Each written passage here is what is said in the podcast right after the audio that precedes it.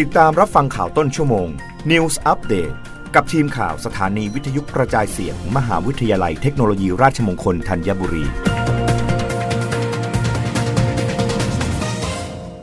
รับฟังข่าวต้นชั่วโมง โดยทีมข่าววิทยุราชมงคลธัญบุรีค่ะรัฐมนตรีว่าการกระทรวงศึกษาธิการย้ำแยกวิชาประวัติศาสตร์ไม่บังคับเด็กรักชาติ แต่เปลี่ยนกระบวนการเรียน นางสาวตรีนุชเทียนทองรัฐมนตรีว่าการกระทรวงศึกษาธิการ เปิดเผยภายหลังมอบนโยบายการดำเนินงานปี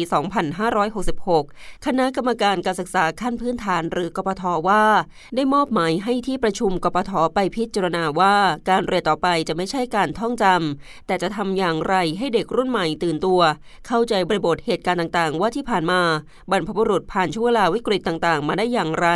และครูจะทำอย่างไรที่จะทำให้เด็กสนุกกับการเรียน โดยครูอาจจะใช้กระบวนการจัดการเรียนรู้เชิงรุก และสื่อต่างๆ ให้เด็กได้คิดวิเคราะห์ สนุก และรู้สึกว่าการเรียนบริษัทไม่น่าเบื่อ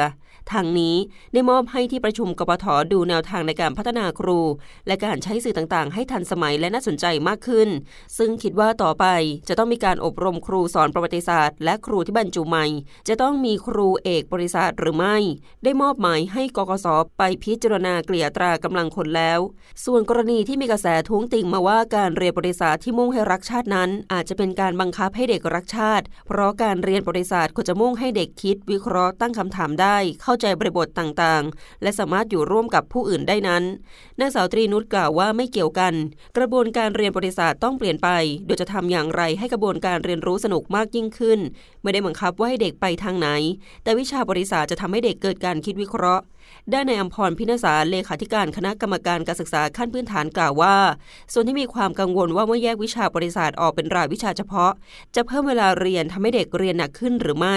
การแยกวิชาบริษัทครั้งนี้ เพราะต้องการออกแบบโครงสร้างการเรียนให้มีความชัดเจนมากขึ้น แต่เวลาเรียนอย่างเท่าเดิมไม่ได้มีการเปลี่ยนแปลงอะไร